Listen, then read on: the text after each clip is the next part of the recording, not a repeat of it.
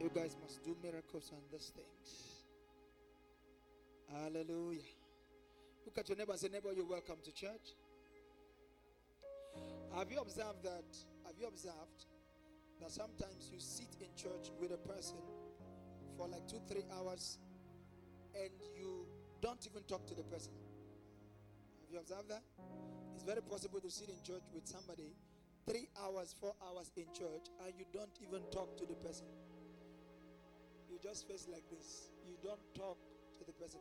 Can you talk to the person on your right and to your left and just ask them, How are you this morning? Did you eat? What did you eat? Do you need help? What can I help you with? Do you need money? I have a lot of money I can give you. Amen. It's always good to talk to people around you in church. Amen. All right. I have an assignment, very quick one. Uh, I think by half past one we should be done by the grace of God. All right, let's go to the book of uh, First Samuel, chapter 17, verse number verse 25. First Samuel 17, 25. I want to teach on the secret of winning battles. The secret of victory in battles. And the men of Israel said, Have you seen this man that is come up? Surely to defy Israel is he come up. And it shall be that the man who killeth him, the king will enrich him with great riches. Number one. And will give him his daughter. Number two. And make his father debt free in Israel. The father's house will be completely out of debt and will be completely free from taxes. You will not pay tax as you live. And the men of Israel said, Have you seen this man? Okay, verse 26. It says, And David spake to the men that stood by him, saying, All right, what shall be done to the man that killeth these Philistines and taketh away the reproach from Israel? For who is this uncircumcised Philistine that he should defy the armies of the living God? Then verse 27. 27 says, And the people answered him after this manner, saying, So shall it be done to the man that killeth him. All right, verse 28. And Eliab, his elder brother, that's my emphasis. Follow me as I read this one. This is what I want to focus on. And Eliab, his elder brother, Eliab, his elder brother, control the echo, please. Just give me some bass. Eliab, his elder brother. I'm going to explain to you what an elder brother means in this context. Eliab, his elder brother, heard when he spake unto the men, and Eliab's anger was kindled against David. And he said, Why comest thou down hither? And with whom hast thou left those few sheep in the wilderness? I know your pride is because you are naughty. That is why you are here. I know your pride and the naughtiness of thine heart, for thou art come that thou mightest see the battle. What a misinterpretation. Verse 29, 29, 29. And David said, What have I now done? Is there not a reason? Is there not a cause for me to be here? And he turned from him. Strategies to win battles. And he turned from him toward another and spake after. You know what? David was looking for somebody to tell him something positive, not somebody to discourage him. He said, He spake after another the same manner, and the people answered him again after the former manner. All right. The next one, he says, And when the words were heard which David spake, they rehearsed them before Saul, and he sent for him. Verse 32. And David said to Saul, Let no man's heart fail because of him. Thy servant will go and fight with this Philistine. Verse 33. And Saul said to David, Thou art not able to go against this Philistine to fight him, for thou art but a youth, and he a man of war from his youth. Amen. And David said, and David said, Thy father, uh, and David said unto Saul, Thy servant kept his father's sheep, and there came a lion and a bear and took a lamb out of the flock, the last one. He says, And I went after him, after him. I told you on Friday that if you read the Bible, while reading the Bible, you can see some things that would make you feel like the writer of the Bible did not go to school. Okay, so how can a lion be a him? But when you see him there, it means that was a human being, that was a person, that was a spirit. And he after him and smote him and delivered it out of his mouth. And when he arose against me, I caught him by his beard and smote him and slew him. Verse 36. 36, 36, 36. Amen. The servant slew both lion and bear, and this uncircumcised Philistine shall be as one of them, seeing he had defied the armies of the living God. God bless his word. Amen. Hallelujah. Amen. All right. I want to talk on strategies on how to win battles. A strategies on how to win battles. You know, you will forever, as long as you breathe, you will forever and ever keep fighting. You will never stop fighting. Never stop. Because the day you stop fighting, you start losing. As a matter of fact, breathing in and out is a battle. Amen and amen. Breathing in and out is what? Is a battle. If you are not a fighter, you cannot breathe in and out. Breathing in and out is a battle. As a matter of fact, every time you breathe, you are asking a question. When you breathe out, you are asking a question. And what is the question? Is it time for me to die? When you inhale, uh, it is a reply that it is not time yet for you to die. Anytime you breathe out, you are asking a question, and when you inhale, you are being replied to. So in life, you will always fight. Life itself, thank you, son. Life itself is not a fun fair. Life itself is a warfare. So you will always meet the battles of life every time you are about to go to the next level of your life. As a matter of fact, David was busy fighting with animals in the bush. All his life, he was busy fighting with bears and lions and tigers. But then it was time for him now to move to the next level. He had to face a bigger giant that seemed and looked bigger than him. And for him to get to where he was going, that was the last battle he had to fight and defeat in order for him to be qualified for the next height. So one time the Bible says his father said to him, You are going to the battlefield to look after your brothers. You have to go there and check if your brothers are doing well. Take them something and go check what is going on there.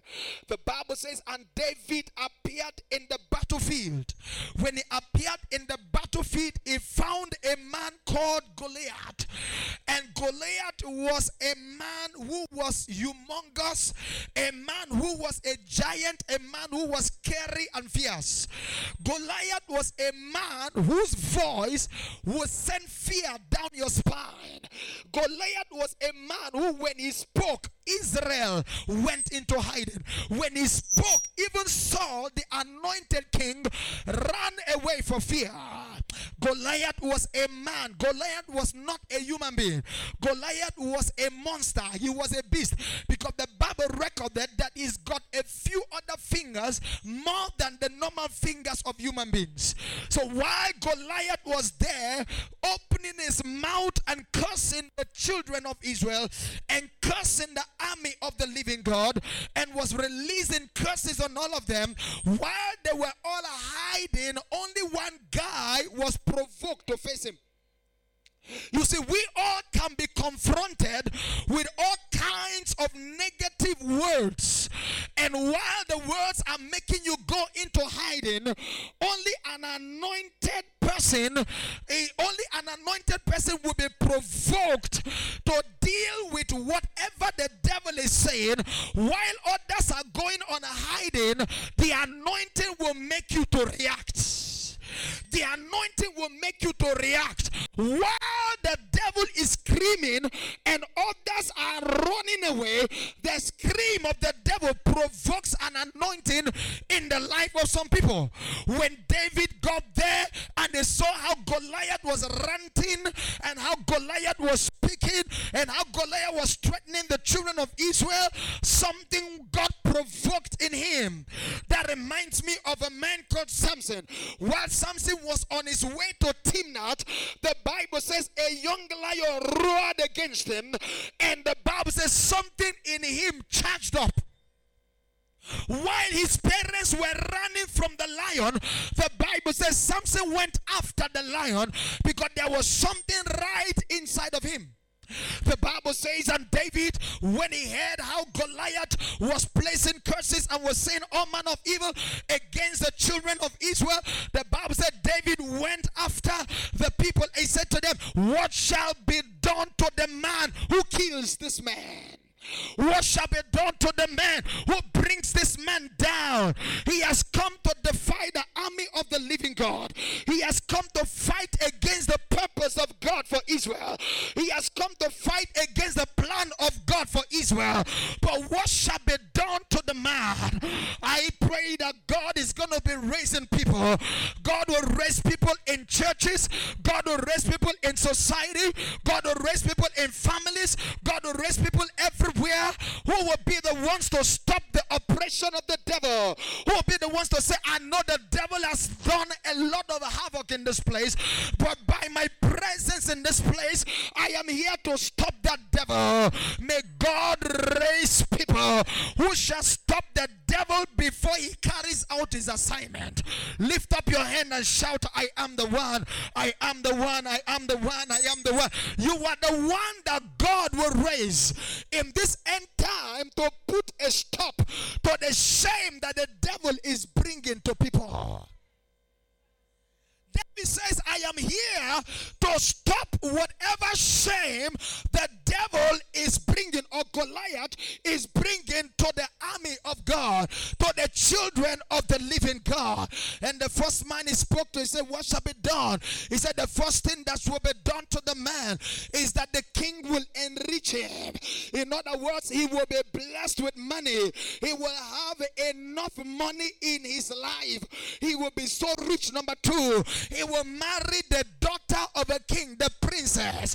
Number three, the king will make his father free in Israel. His father will not have to pay tax anymore. No matter what they do, no matter what they achieve, no matter what the money they get, they will be tax free.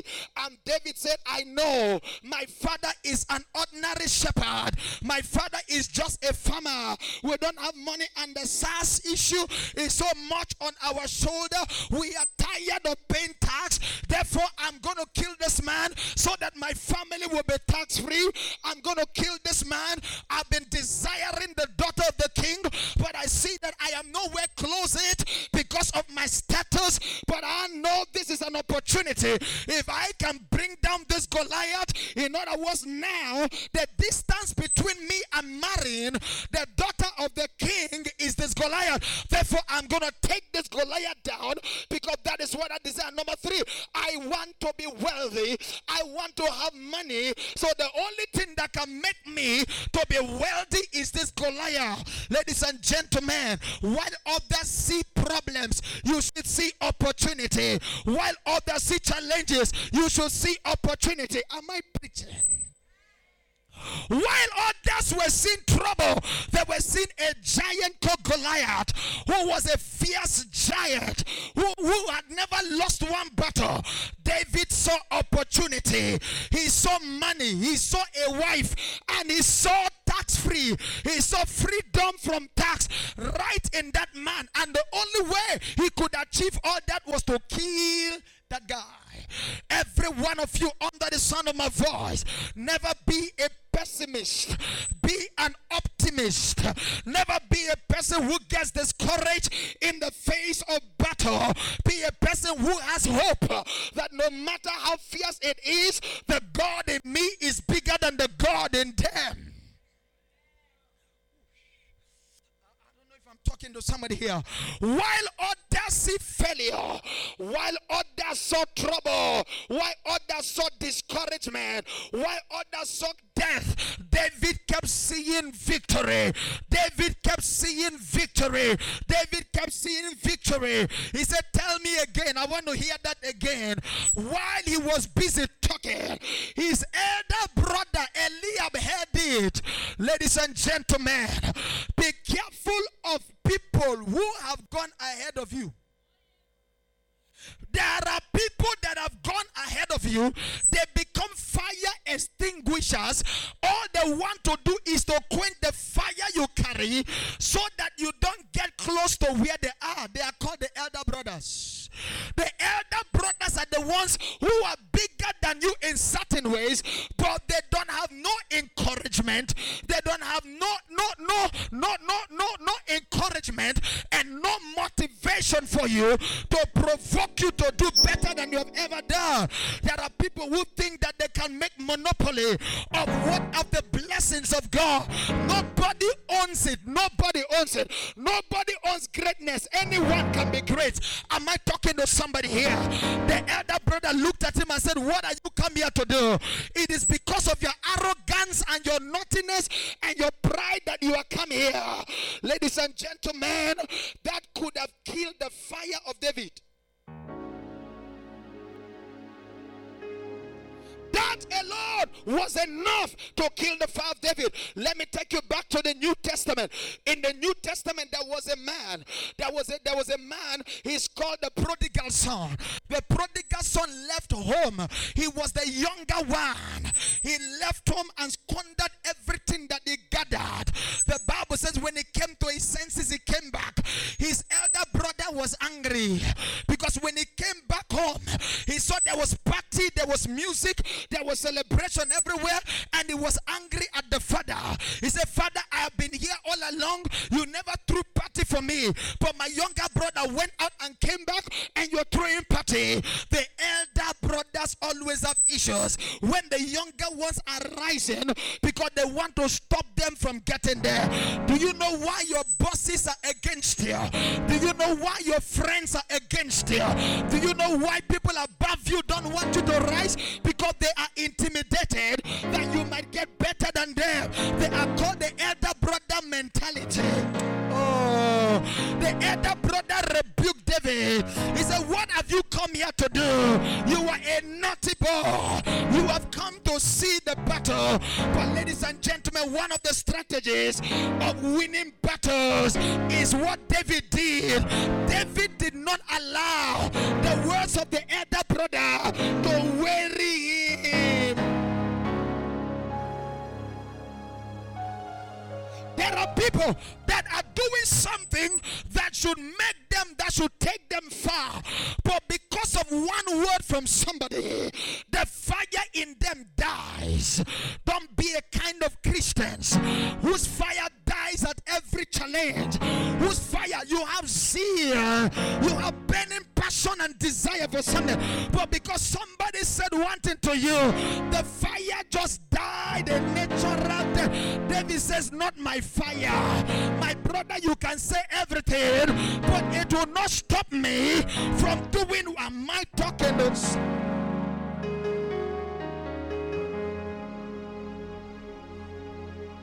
David, the brother said to him, Listen, you are a naughty boy. You are a crazy boy. You are a stupid boy.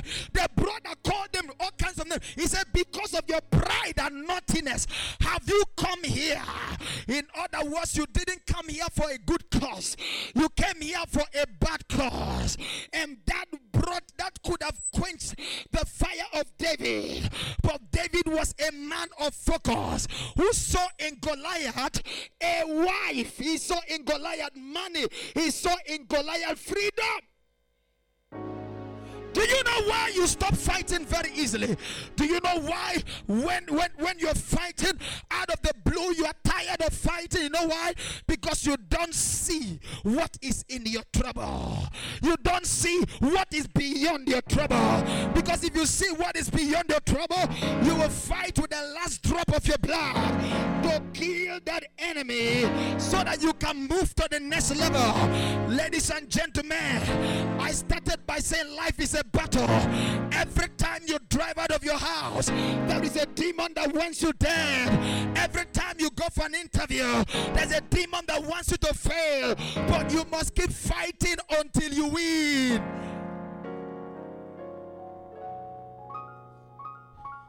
When the brother said you are naughty, when the brother said you are crazy, when the brother said you are stupid, David did not listen to him again.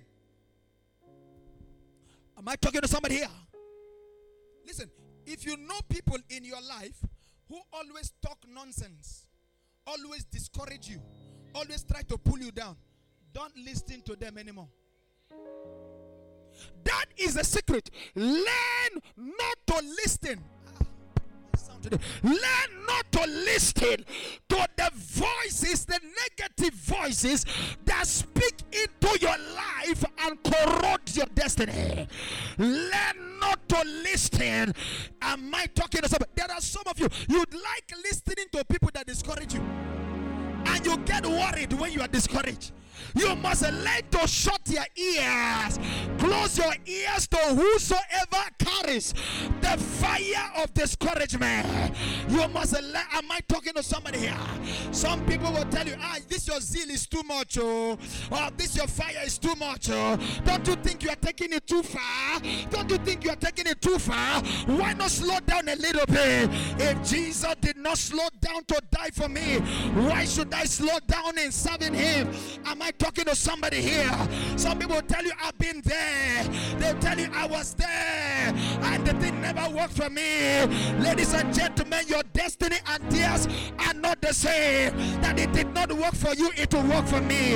It did not happen for you, it will happen for me. Am I talking to somebody here? Your passion for God must never die because of what somebody told you. Your love for God must never go down because of how somebody tried to discourage you. Am I talking to somebody here?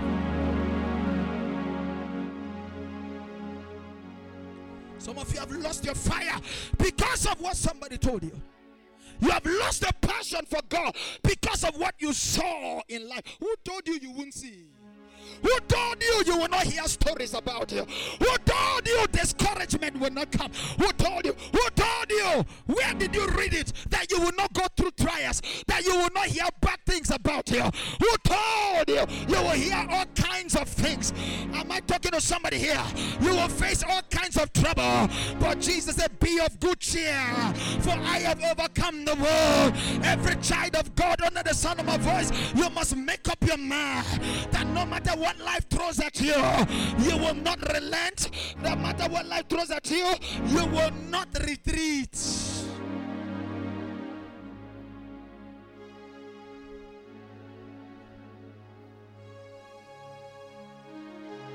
And the brother said to him, What are you here to do? You know, there are people who will tell you, What are you doing? What are, what are, what are you doing here? Uh, what are you doing here? People they would discourage you. What are you doing here? But you know what David did? When, when when he said, he said, I know the naughtiness of your heart, that's why you are here. You know what David did? The Bible says David replied him in a nice way. David did not get angry because he called him proud and naughty. Listen, one of the one of the strategies one of the things that you must have when you go into battle you must not go into battles with emotions never go into battle because you want to prove a point. Never go into battle because you are angry.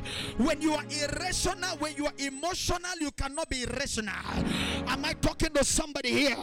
David said i'm about to go fight a battle. I don't need anything to discourage me. I don't need anything to distract me.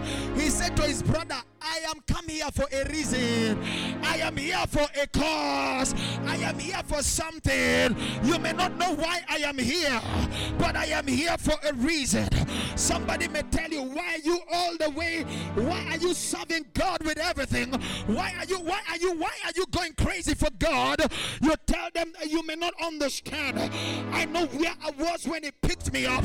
I know where I was when God touched me. I know where I was when my life was a mess when Jesus came for me. When nobody needed me, Jesus came all the way to look for me. If I'm gonna die, let me die serving God. If I'm gonna go crazy, that's okay. But for God, I will do anything. David said, Is there not a cause? That is the reason why I do what I do. You may not understand because you were not in my shoes, but I know what I do, what I do, because Jesus went all the way. My God, I came to encourage somebody. I came to tell somebody here you are not serving God in vain. Somebody may tell you, you give your money. Don't you think you're being fooled? Ladies and gentlemen, you tell them, I know where I was. I didn't have money to give, but God has blessed me. I will do it for the Lord. There will be people coming around you to worry you and to pull you down. Tell them there is a cause.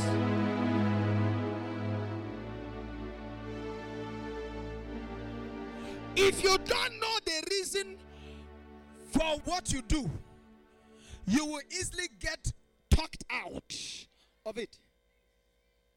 If you, I, I, I, always tell you that serve God with conviction. What is conviction? Conviction is a tailor made revelation that God gives you about you and Him tailor made, customized revelation. He has not given it to any other person. It is you alone that God has given it to. It might be by prophecy, it might be by a dream of the night that God shows you, it might be by encounter while you're reading the Bible, it might be by open vision, but God gives you an encounter. That is the encounter that revolutionizes your life. The other brother said, What are you doing here? You are not supposed to be here. He said, I'm, I'm here for a cause. I'm here for a, for a reason. So, so while he was there, he was telling, I am here. Before he could finish, he was already going to the next person. He was asking the same question What shall be done to the man who kills this Goliath? They have to rephrase it. They have to say it again to him. That listen, the man who kills this man, he will be enriched by the king. The king will give him his daughter, and his father will be free in Israel. David says, I'm going. David said, I'm going. Let me give you about seven, seven keys seven keys, seven things you need in your life to win the battles of life. Number one, seven levels of intelligence you need to defeat the battles of life. Number one, you need emotional intelligence. Emotional intelligence.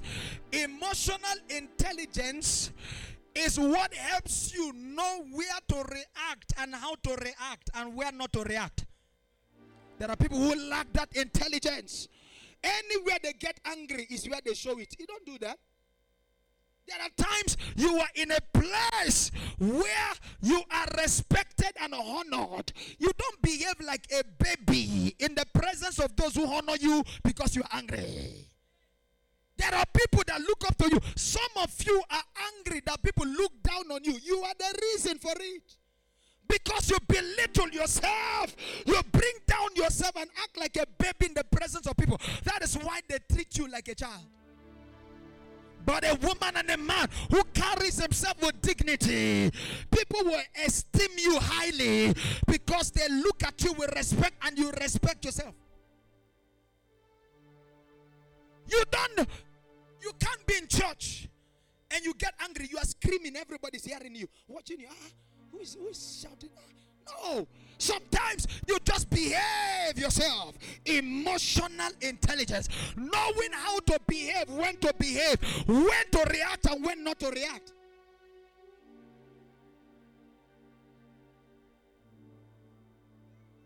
Sometimes, sometimes, listen, when you become when you become a Christian, you are not supposed to act like the people of the world. Listen to me, I became very mature at the age of 12. You know why? Because I was reading my Bible. Bible matures you. As a matter of fact, let's forget the Bible now. Any person who is a, who is studious, who, who studies, who reads, books have a way of maturing you. You will start, if you see somebody who reads very widely, you will see somebody who has got element of maturity. When I began to read the Bible, I will read Bible from, I studied the Bible until I, I became a walking Bible. Until when, and I became mature in issues, in areas where people would normally react. I keep quiet. Not because I don't feel like reacting, but because I am emotionally intelligent. Hey, they are provoking me. Who told you they will not provoke you? I did what I did because they did what they did. Eh? It shows your level of maturity. Your level of maturity is not known in the absence of trouble. Your level of maturity is known when there is trouble. That is where the lion and the animal in you is provoked. But you are able to say, No, this is a work office, this is a this is a work environment, I shouldn't misbehave. No, this is a church environment, I shouldn't misbehave. No, this is this is this is this is this. You know where to act and where not to act. Someone say amen. Somebody say amen. Come on, talk to me. You must be emotionally intelligent. Know what to do, know what to say. There are people when they get angry, they say everything, even things they're not supposed to say. No. There are enemies waiting to hear something from you. So sometimes they will provoke you so you can say it. So they can use it against you. Be mature enough to keep quiet sometimes and walk away. I learned it from Jesus when Pilate called him. Pilate began to poke him and to provoke him. He said, Are you the king of the Jews? He kept quiet. Pilate was saying it sarcastically. He said to him, Are you the king of the Jews? Jesus kept quiet. He wanted to mock him. Are you the king? Jesus kept quiet. He said, Don't you know that I have the power to kill you and to release you? Jesus said, You don't have the power. Jesus was a man who was emotionally intelligent. He knew how to deal with matter. Let me tell you, if you know your Bible, there are certain things you will not do. If you know your Bible, there are certain ways you can never react. Second intelligence, financial intelligence. Financial intelligence. Because I tell you, I said to you that everything in life is a battle. So you are going to meet people, you are going to meet issues that sometimes there are places where the enemy wants to see your tears, refuse to cry. Just refuse to cry. Second one, financial intelligence. Financial intelligence. Financial intelligence is what helps you to know what you need and what you want. Know the difference. Some of you, as soon as money enters your hand, you want to buy something. That's not wise. That's not intelligence. As soon as money enters your hand, you begin to think of what to buy, what to spend with that money. That is not intelligence. You can't be on debt and you are going for more debt. You can't, you can't, you can't start working now and you are already indebted. You already indebted everywhere. You are not intelligent. You must know the difference between a want and a need. People run into trouble because they don't know how to spend. Anytime you get to the shop, you want to buy, buy, buy, buy, buy. Let me tell you something. Your level of intelligence is not only known when you spend big money, it's what you do with small money. That little change in your pocket, what do you do with it? Say, no, this one is just it's just more money. Let me just throw it away. Let me just do something. No, no, no, no. Because you can't count up to one million without counting from 10 cents or counting from one rand. It all begins there. It's all of those was accumulated that becomes one million. You must be intelligent, know how to spend. Go and ask millionaires. They will tell you there was a time they desperately needed food, but they saw that business was more important than food, so they invested in business. They invested their money. The Bible says, Cast your bread upon the waters, for after many days you shall find it. He didn't say, Eat your bread. He said, Cast it upon the water. And the Bible says, He giveth bread to the eaters, but to the sower. You want God to make you a receiver and a, and a harvester. God should give you a seed. Financial intelligence. Number three, it teaches you three things. Number one, financial intelligence intelligence as a believer teaches you number one to tithe, number two to give, number three to help those in need, number four to take care of your family. Your family comes first, actually, then okay, God comes first, then your family. To know how to take care of your family, the Bible says, He that cannot take care of his family is worse than an infidel. And you don't need millions to take care of your family, you just need empathy. You need empathy.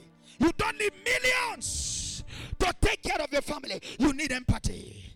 You need wisdom. You need intelligence. Know how to divide the bread among your children. Number three, relational intelligence. There are people that don't know how to relate. Some people don't know how to relate. You can't be building friendship and you're very sarcastic in your statement. You just open your mouth, you just say anything, anytime. You don't even know how to coordinate your words. The Bible says, He that must have friends must first make himself friendly. If you want to, you are wondering why don't you have friends? It's because your words are not good. You don't know how to relate with people. Relationship wise, you are zero. How do you relate to people? Sometimes you get overly excited that you even say things you're not supposed to say. A mature woman, a mature man knows that there are things I'm not supposed to say. There are things I'm not supposed to say. There are some body language I must not show. Let me tell you something. The Bible says, even a fool, if he behave, if he keeps quiet, you would think he's wise. Even if a fool keeps quiet, I mean a foolish man quiet like this, you would think he's wise. So what comes out of your mouth, according to James, he said, through your words, we are able to level to, to measure your level of maturity. You can't be friends with people, and every time you talk to them, you pull them down. Every time you talk to them, you belittle them. Every time you talk to them, you tell them how how how how unimportant they are. How dare you do that? How dare you put people down and you want people to relate with you? No. You can't have friends. You can't have colleagues. And every time you talk with your colleagues, you're always pulling them down, always pulling them down, always pulling. I'm telling you, you, it may not be happening to you, but your neighbor may be guilty of that. They pull people down just by what they say. And when you ask them, why did you say that? Say, but uh, what wrong did I say? They are not intelligent enough that what they are saying is nonsense.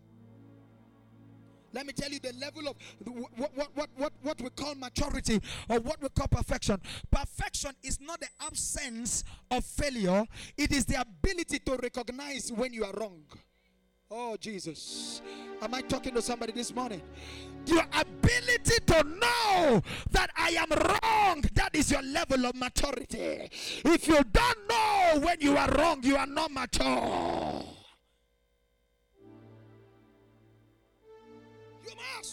Be intelligent with your words. Do you say hurtful things to people? Repent.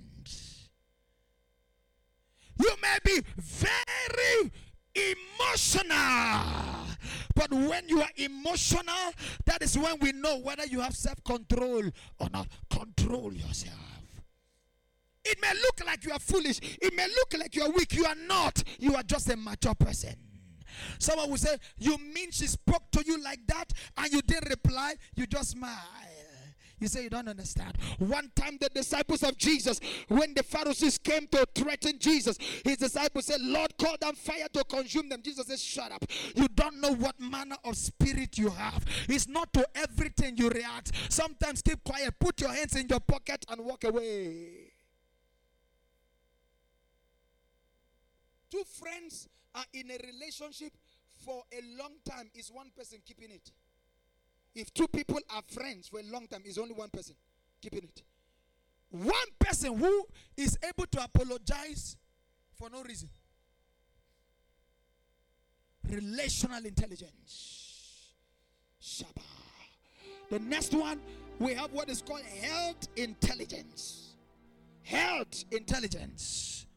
Health intelligence is what teaches you, is the knowledge, the ability to know what to eat and what not to eat. To know what to do and what not to do. You are praying for divine health. Stop eating things that are killing you. Don't pray for divine health if you are still eating poison. God will allow poison kill you. In the days of ignorance, God winked at, but He has commanded all men to repent. In other words, when you are ignorant of it, God will help you. But when you are aware of it, God expects you to be wise. For, for without knowledge, my people do what? Perish. You must take care of your body. You must take care of yourself. Eat when you have to eat. Sleep when you have to sleep. Declare divine health over your body. Do whatever you take care of yourself. The Bible said, Take heed unto yourself and unto the flock that the Holy Ghost had made you an overseer. And can I tell you something? Most times we pastors we get so used to taking care of people that we forget to take care of ourselves. That's why the Bible says, Take heed unto yourself and unto the flock that the Holy Ghost has made you an overseer. Sometimes we are busy taking care of other people that we don't have time to take care of ourselves. Take care of yourself. Am I talking to somebody here? Don't eat KFC all the time. KFC is good. It's good. Bless it. But don't eat it all the time. Like in a month, eat it once. Am I telling somebody here? In a month, do what? Eat it once. Those of you, those of you, let me teach you something. Please, it will help you. Those of you that during winter, you have your electric blanket, uh, what do you call uh, the, the gas heater? You know, gas heater?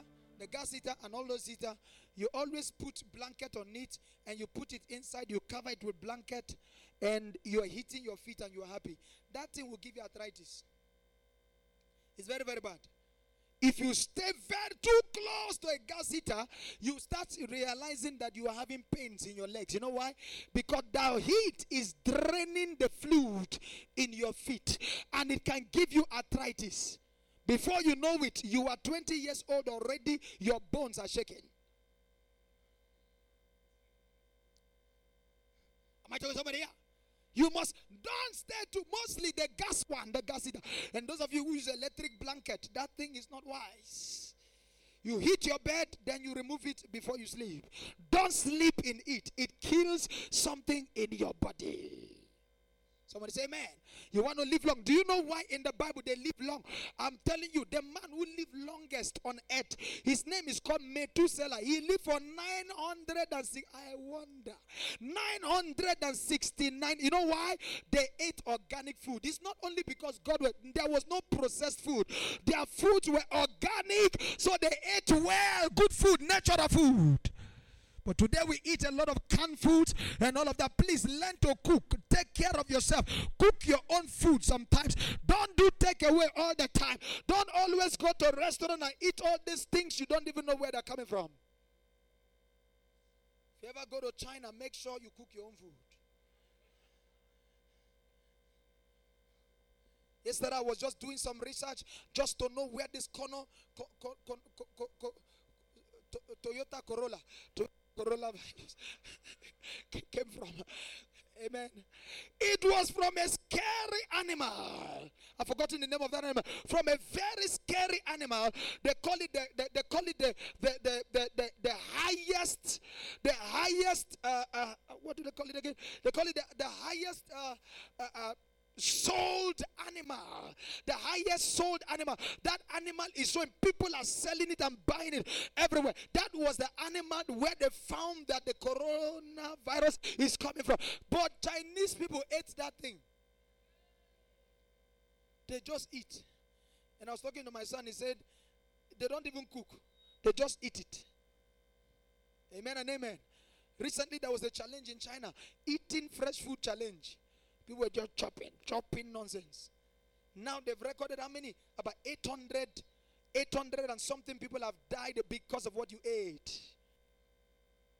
Do you know that what you eat controls you? That is why when you drink alcohol, you start doing like this. You want to control yourself, you can't anymore. You start misbehaving. You know why? Because what enters you controls you. You must learn to be careful and cautious about what you allow enter your mouth. If you are eating food and there are flies, close it. Because every time a fly perches on your food, a fly releases a maggot. You know that, ne? Yeah, the fly releases a maggot, very small one. It enters your food. Let me tell you something. It is only God helping us. Only God is helping. If you know the gems you eat every day, if you know the rubbish that enters your mouth, it is only God that. That's why all of a sudden you eat healthy. You, according to you, you eat healthy. You go to the gym. You do everything. But one day you just fall sick out of the blue. Why? Those small small gems that creeps into your food, the things that creeps into your water. Can I? Can I? Can I? Can I provoke somebody? How many of you know that? Mm. Can I say this one? You know that water you drink from the tap? You know how unhealthy that water is? Some of you don't know. That water, very unhealthy. You may not agree with me, but I'm telling you. The water you drink from the tap, very unhealthy. These are processed water. So if the machine is faulty, you are gulping rubbish. I'm fine now. God says, if you obey and serve me, I will bless your bread, I will bless your water, I will take sickness from the midst of you. That is the only guarantee we have that God blesses our bread, He blesses our water, so we don't die of sickness. Someone say amen. Someone say amen. The next one I want to talk about is family intelligence. Someone say family intelligence. Come on, say after me family intelligence. Say family intelligence. Say it again family intelligence. Listen to me. I was reading my Bible in Genesis 14. I saw something that shook me to my bone. Mama, it shook me to my You know what? The Bible says that that Abraham was at rest. He was just okay. He heard that a king had captured his brother, his cousin Lot. When he heard that a king had captured his cousin Lot, Abraham carried all the soldiers in his house. They went for a battle. Abraham said, Not my brother. He said, Not my brother. He went after the kings, fought with the kings, and rescued his brother. Are you your brother's keeper or your brother's killer? He went, for the kings, said, Not my brother. Not my brother, not my sibling. Can I tell you something?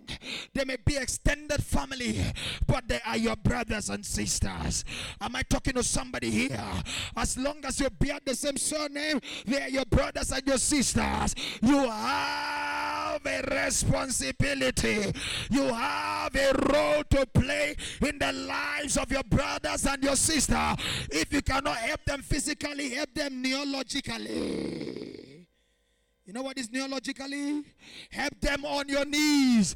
Go down on your knees and pray for your siblings.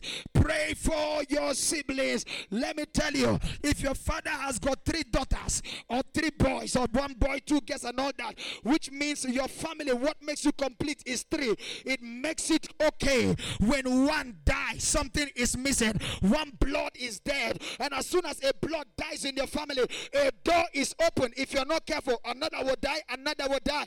Am I talking to somebody here? That is why you have to preserve and protect your siblings. Pray for them. Help them the way you can. Am I talking to somebody here? Help your siblings, help your children, help your brother, help your sister. Your child may be wayward, but he's still your child. Are you hearing me? Your child may be on drugs, but that is still your baby. Your child may be on alcohol. Your child may be sleeping everywhere, but that is still your child. You don't give up on your child. The father of the prodigal son waited for him in the balcony, praying and believing that one day he would come back home. And when the guy came, he ran after him, kissed him. Though the guy was smelling like a pig, but he embraced him and kissed him and said, Welcome home, son. When you have a child, you know you carried the baby in the womb for nine months. Ladies and gentlemen, don't let the devil have that baby. Don't let the devil kill your child. Go after your child. Fight for the destinies of your family. Family intelligence. Let me tell you, some people may be giving you stories about your about your brother, your sister, about family. Somebody will even tell you story about your mother, about your father, about your brother, your sister. Ask them, what is your gain? Why are you telling me something against my sibling? What is your gain? Am I telling somebody here?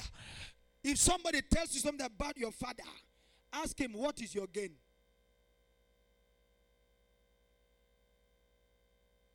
Family intelligence. Family blood is thick, strong. No matter what you did to mama, Danda, mama is still your mother. Even if you want, I was I was praying for a mother here. She was crying. She said the son has sold everything in the house for drugs. Sold everything. But she's crying. Said, I still love him. Let him come back, please. I said, ah. Sold television. She said, My house is empty. But I still I said, This is blood. Blood. Family intelligence. You know you protect one another. Protect. Your sibling may be crazy, but I love him. I love her. Your friend may be crazy. I love her. Your sibling may be crazy. Maybe okay, maybe maybe may have gone bananas, but you know what? That's still your blood. Love him. Can I tell you something? Any ma- when a when a woman or a man is mad, it is the family member that are put to shame. A mad man is not ashamed. It is you that is the family member that feels the shame. Yes. When you say a madman on the road, he doesn't care. It is you as a family member that feels the shame. You don't even want to say, That's my brother, that's my sister. Because, am I talking to somebody here? Protect one another. The fifth one spiritual intelligence. Spiritual intelligence. Spiritual intelligence teaches you that you don't compete with another person because of their gift.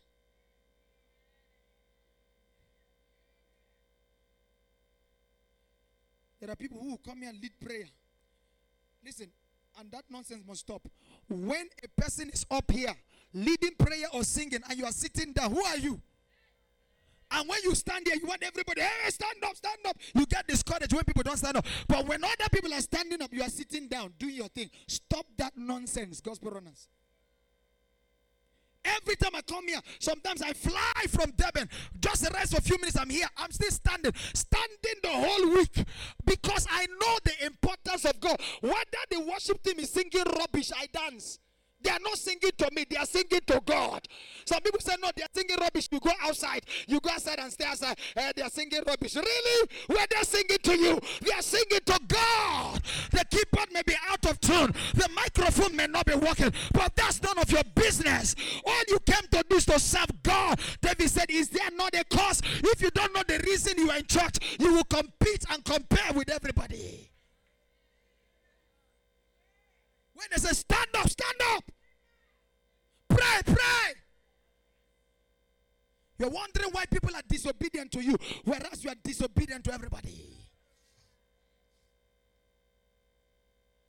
Learn it. No matter who is standing, whether they are smaller or they are bigger, as long as they're representing God here, you don't see their stature, you see the God in them.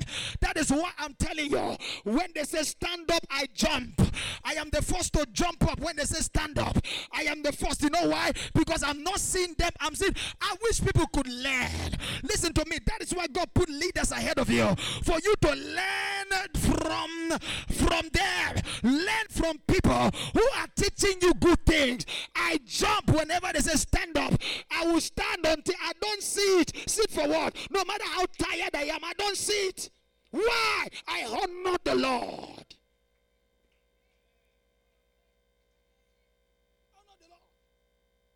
Spiritual intelligence. Spiritual intelligence is to know how to carry yourself in church.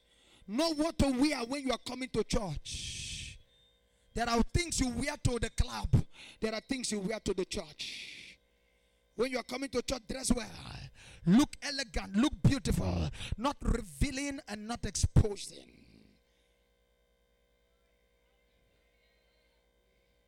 Are you hearing me?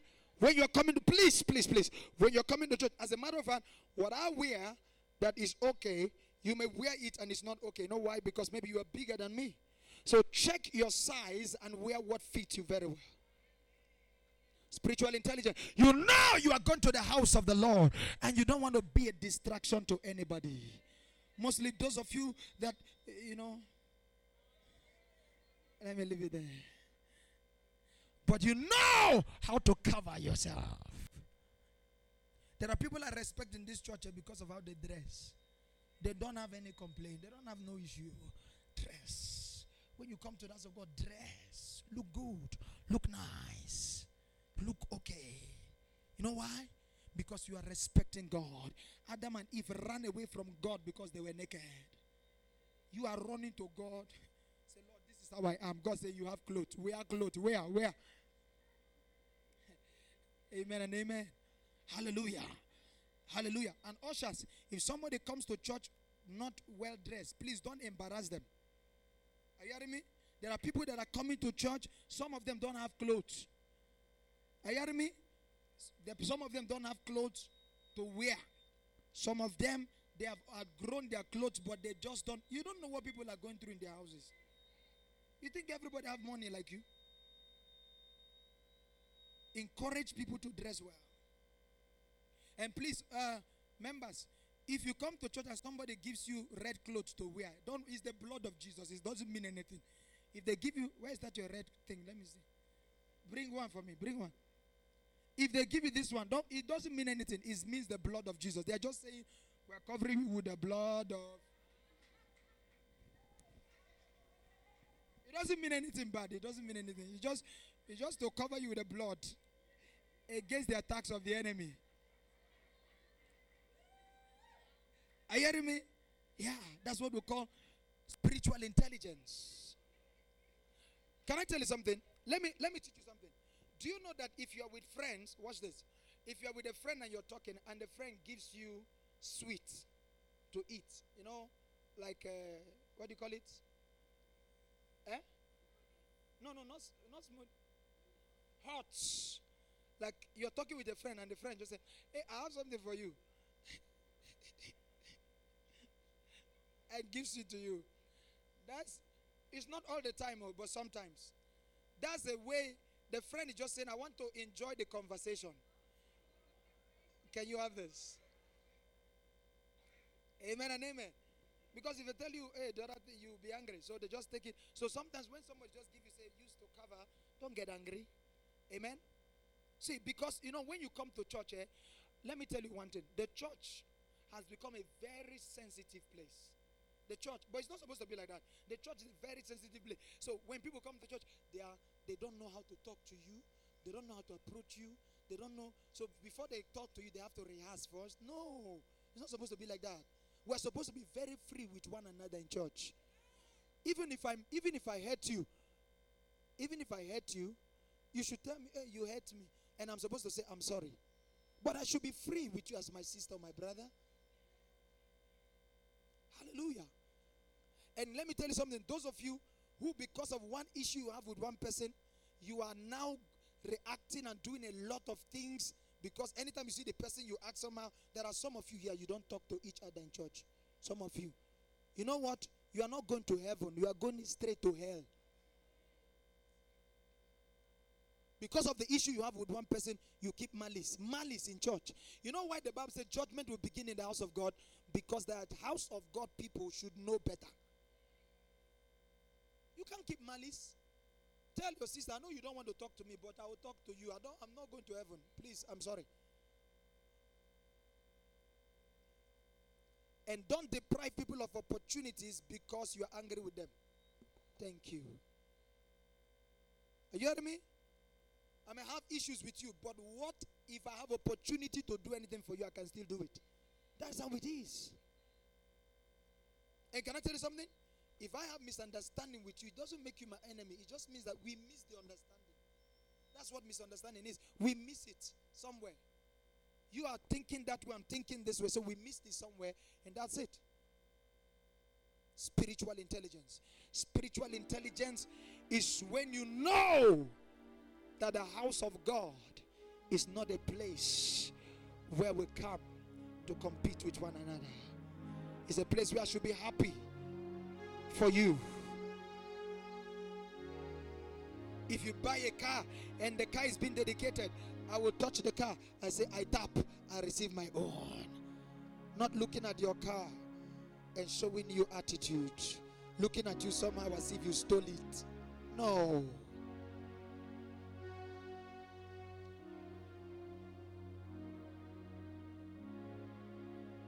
Let me say this to you that that a person is rich in church should not make the person your enemy. There are people who make enemies with rich people. That's why you will never be rich.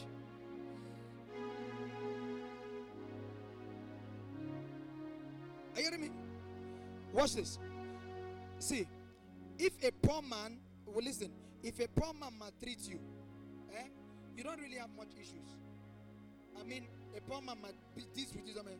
But when a rich person treats you somehow, you say, yeah, he's doing it because he has money. No, it's not money issue, it's attitude problem. Leave money out of it. Praise the Lord. Rich people are not your problem. Poor people are not your problem. People come to church with issues. Some people are from family where they did not have a father to teach them. Some don't have mothers to teach them. So they are coming to church to learn. Please let them learn. But please, if you are coming to church, learn fast. Your growth is taking too long. Please learn fast.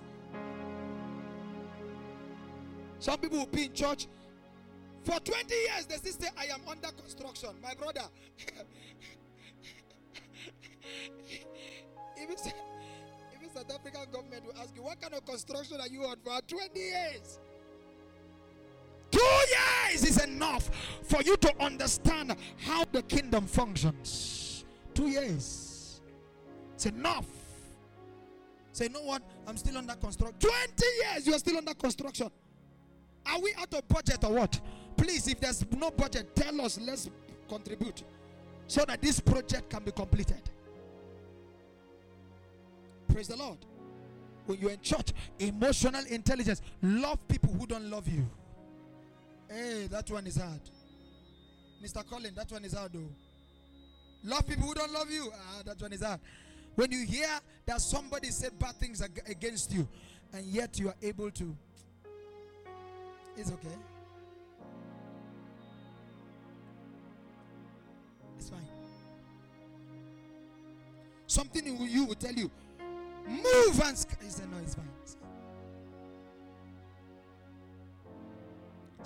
Spiritual intelligence. Spiritual intelligence is what helps you to know when to pray, when to fast, and when to act. Somebody say, I'm intelligent. Come and say it one more time. I'm intelligent. Say it again. I'm very intelligent. Say it again. I'm very intelligent. Say it one more time. I'm very intelligent. Let me give you this last one. I don't know how to say it because we have young people here. I don't know how to say this one. But you must take care of your sexuality. Take care of your sexuality. Don't jump from every bed because you are beautiful. You think every man who tells you I love you, so you jump on one bed to another. You can't do that. Take care of your sexuality.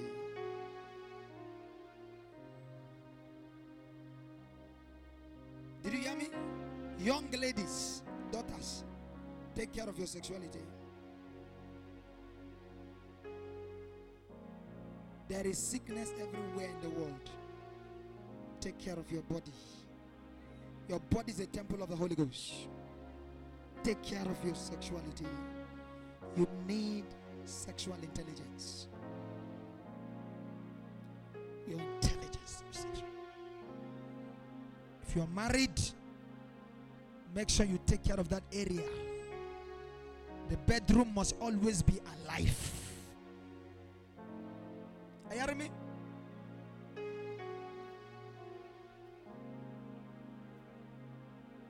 Trying to be very reserved in this area so I don't just say anything. But you take care of that area of your life. Very, very important.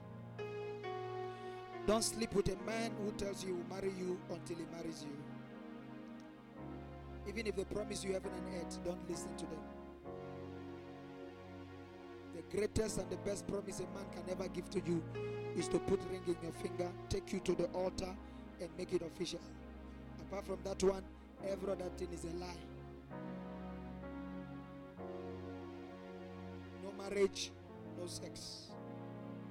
Take care of that area. Amen and amen. All right, let me give you the last one. The last one is leadership intelligence. Leadership intelligence. You, am, I, am I helping somebody here this morning? Leadership intelligence. What is leadership intelligence?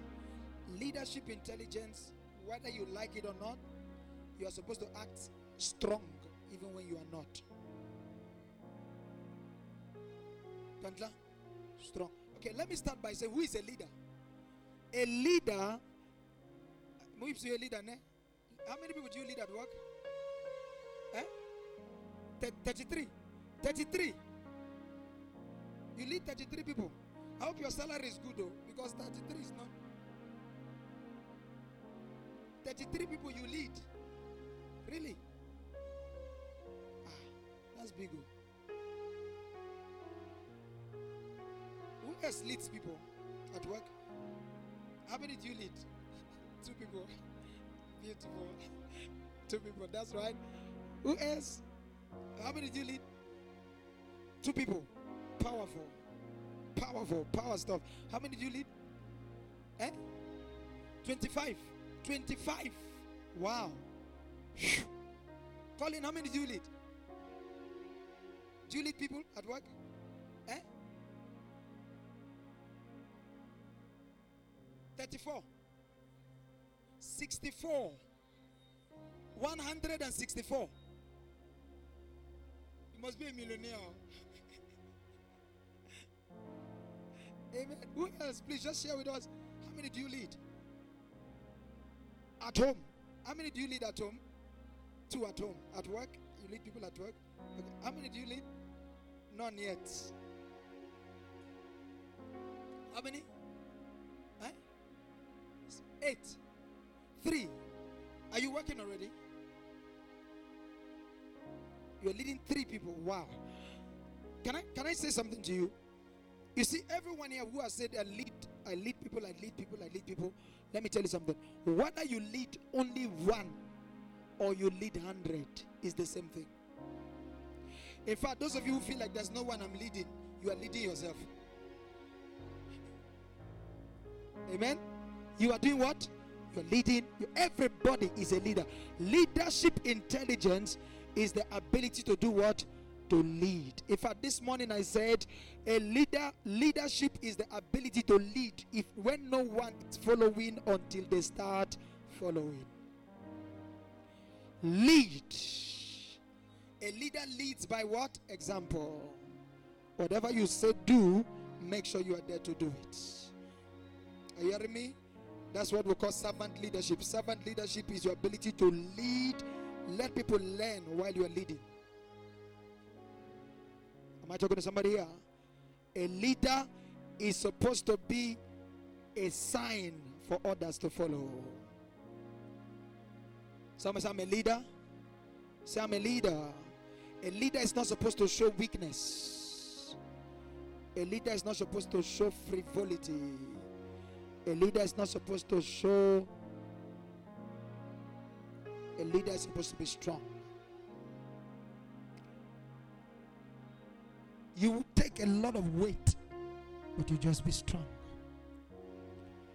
Leadership intelligence. May God give you that grace. May you be may you may you lead. The reason they pay you more if you lead more people is because they know that the more people you lead, the more troubles you face. Like as you lead, uh, let me go to as you lead 164 people.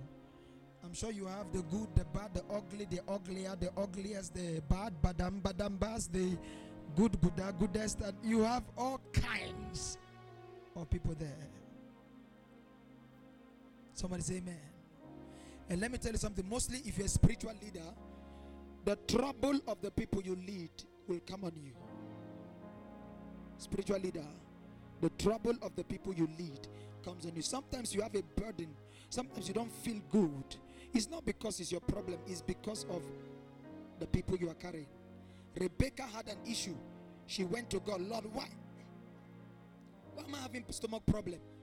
She thought it was a problem. God said, That's not your problem. It's the problem of the people you carry. You have two nations in your womb, so they are fighting.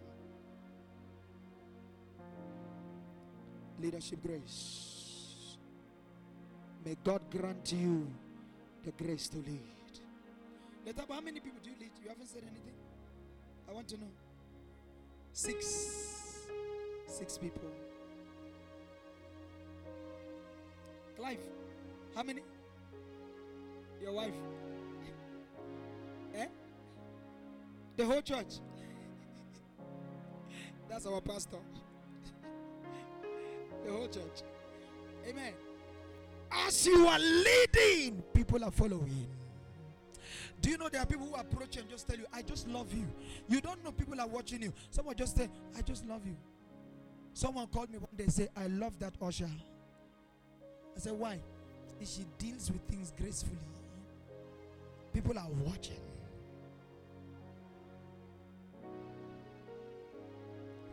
And can I tell you something? You are not being good because of people, ne? You're not doing it because of people. You're doing it because necessity is laid on you. Paul says, I don't want to. He says, I'm tired of preaching. He said, but he said, necessity is laid on me. Woe is me if I preach not the gospel. Lift up your hands, say, I'm a leader. Say, I'm a leader. Mama, how many people do you lead? Is this your daughter? Eh? How many children do you have? A boy and a girl. And this one. You are leading two people, Mama. Two. Two powerful people. How many how many do you lead? Ah, you are leading you are leading battalion. Ah, you, you are blessed with children. You are leading children and grandchildren. You are leading, you are leading, you are leading. Someone say, I'm a leader. Say it again, I'm a leader. Catholic, are you leading anyone at work? Eh? You are leading only yourself.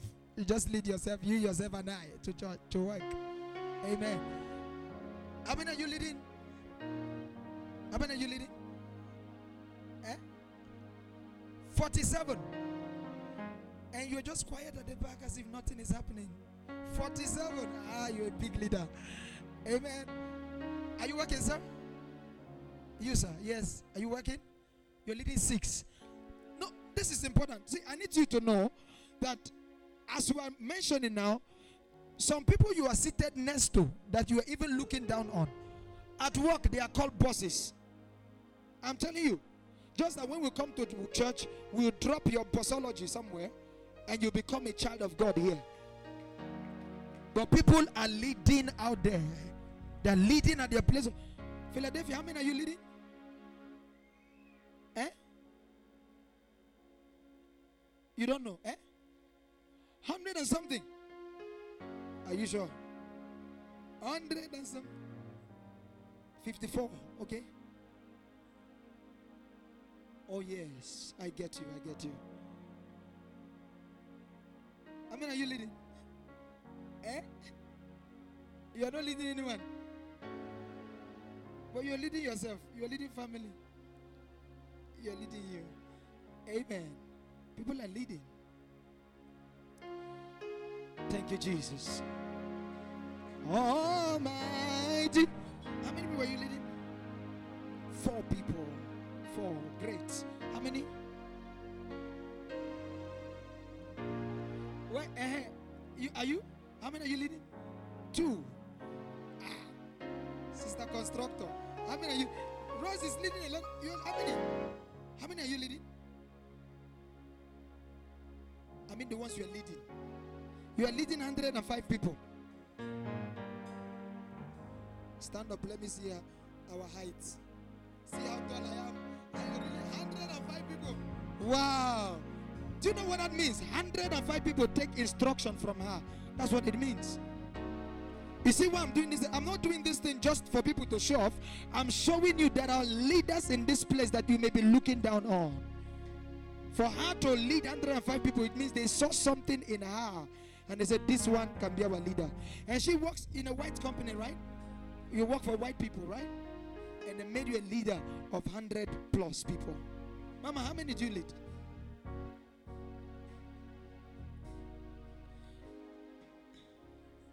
You lead place. Oh, oh, wow. Different. Uh, that's powerful. Awesome. Awesome. Awesome. Mama, how many do you lead? eh? Everywhere. Amen. You are HOD now. HOD, heavy position, leading. So I'm just saying this. Uh, why I'm saying this, like I want to repeat it. I'm not saying this just to disdain or to, you know, no, not to measure anything. But I want you to know, understand what leadership is all about. Leadership is when you look back and somebody is emulating you. You're a leader. Refilwe, you are leading now. Eh? We are leading you. All those people who call you to come and do those things. You say, stretch your leg. They stretch. Stretch your You are leading because you are telling them what to do and they do it. Oh my God. Thank you, Father. Almighty. What is the Lamb? What is the Lamb? You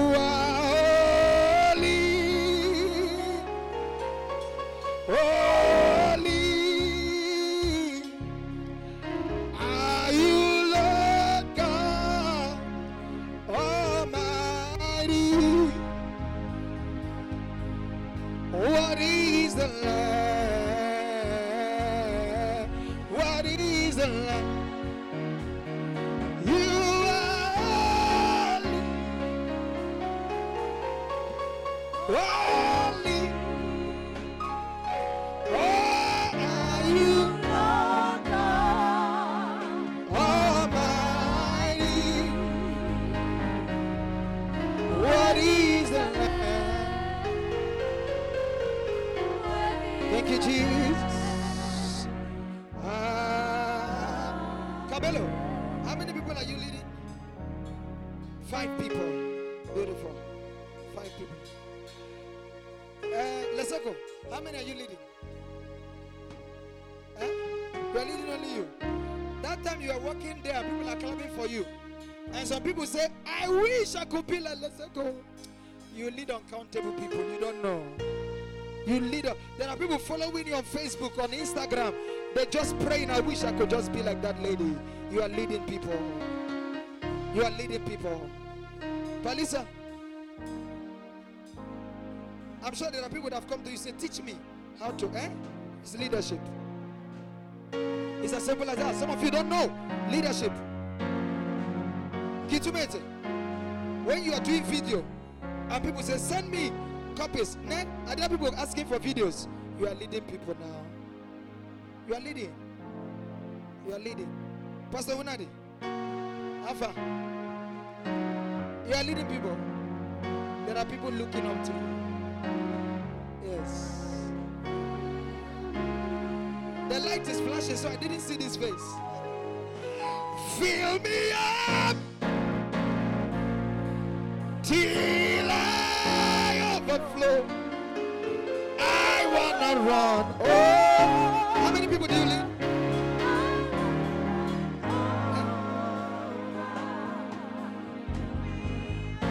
You are leading the industry. I don't know what that means, but whatever it means, you are leading the industry. How are you? Bless you. What, what, how many people do you lead? You lead yourself. You are leading somebody. Hey, Mara, you lead a whole family. Hey, Mama, you lead a whole generation. You are leading people's head. Hey,